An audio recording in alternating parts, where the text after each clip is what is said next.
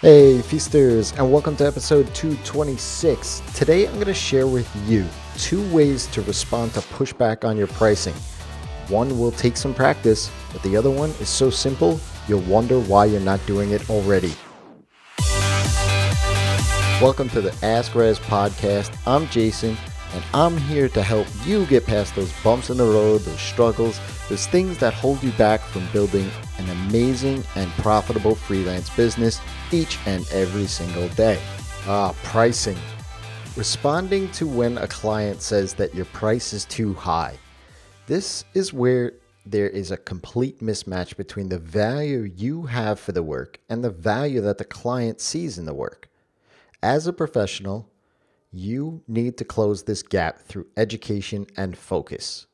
The education is on the potential of the return on investment that they have with you. And that return on investment is focused on the success of the project. So let's talk about that for a moment. The first thing you need to do is to ask your client what does success look like in 6 or 12 months time. And here's why this is important.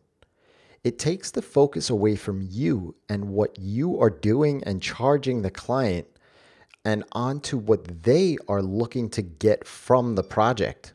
Because that's why they are talking to you with the in the first place, right? They didn't come to you because they just want to hand you over some money and do some random side project. They want their own problem solved.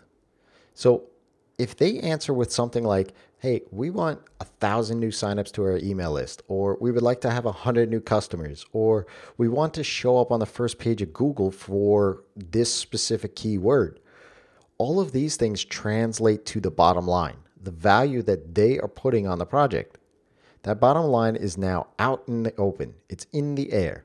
So you can either simply follow up with another question that asks them specifically what the value of a customer is, or if you can go ahead and then do some quick math based on the knowledge that you have of their business, how much they value each individual customer, you can then position the project price to that value.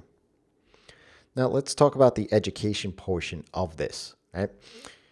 When you talk about budget, you should be doing so very early on in the process.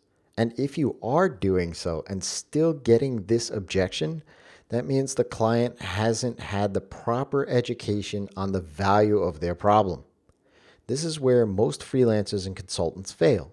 They fail at delivering a follow up sequence that is valuable and default to waiting just a few days and then sending an email that says, I just wanted to check in and see if you have any questions. The reason this is the default is because of the fear that you don't want to bug or bother them. The only way that you are going to bother them is with that lame follow up email because that follow up has zero value to them at all. In fact, if you were to send that, it's actually requiring them to do some work. If you were to fire off some links or resources that pertain to their problem and the solution that you are proposing to them, then how could you possibly be bothering them? You are simply sending them what they want. In fact, 80% of sales require five follow ups after the first meeting. So, how many are you doing? When you follow up, you need to provide value.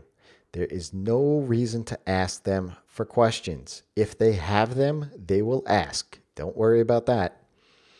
During your own education and surfing online, when you find something that betters your business or gives you a piece of knowledge that's valuable, bookmark it, save it, write it down somewhere, and then write down some quick bullet items as takeaways and fire that off in a follow up to a client.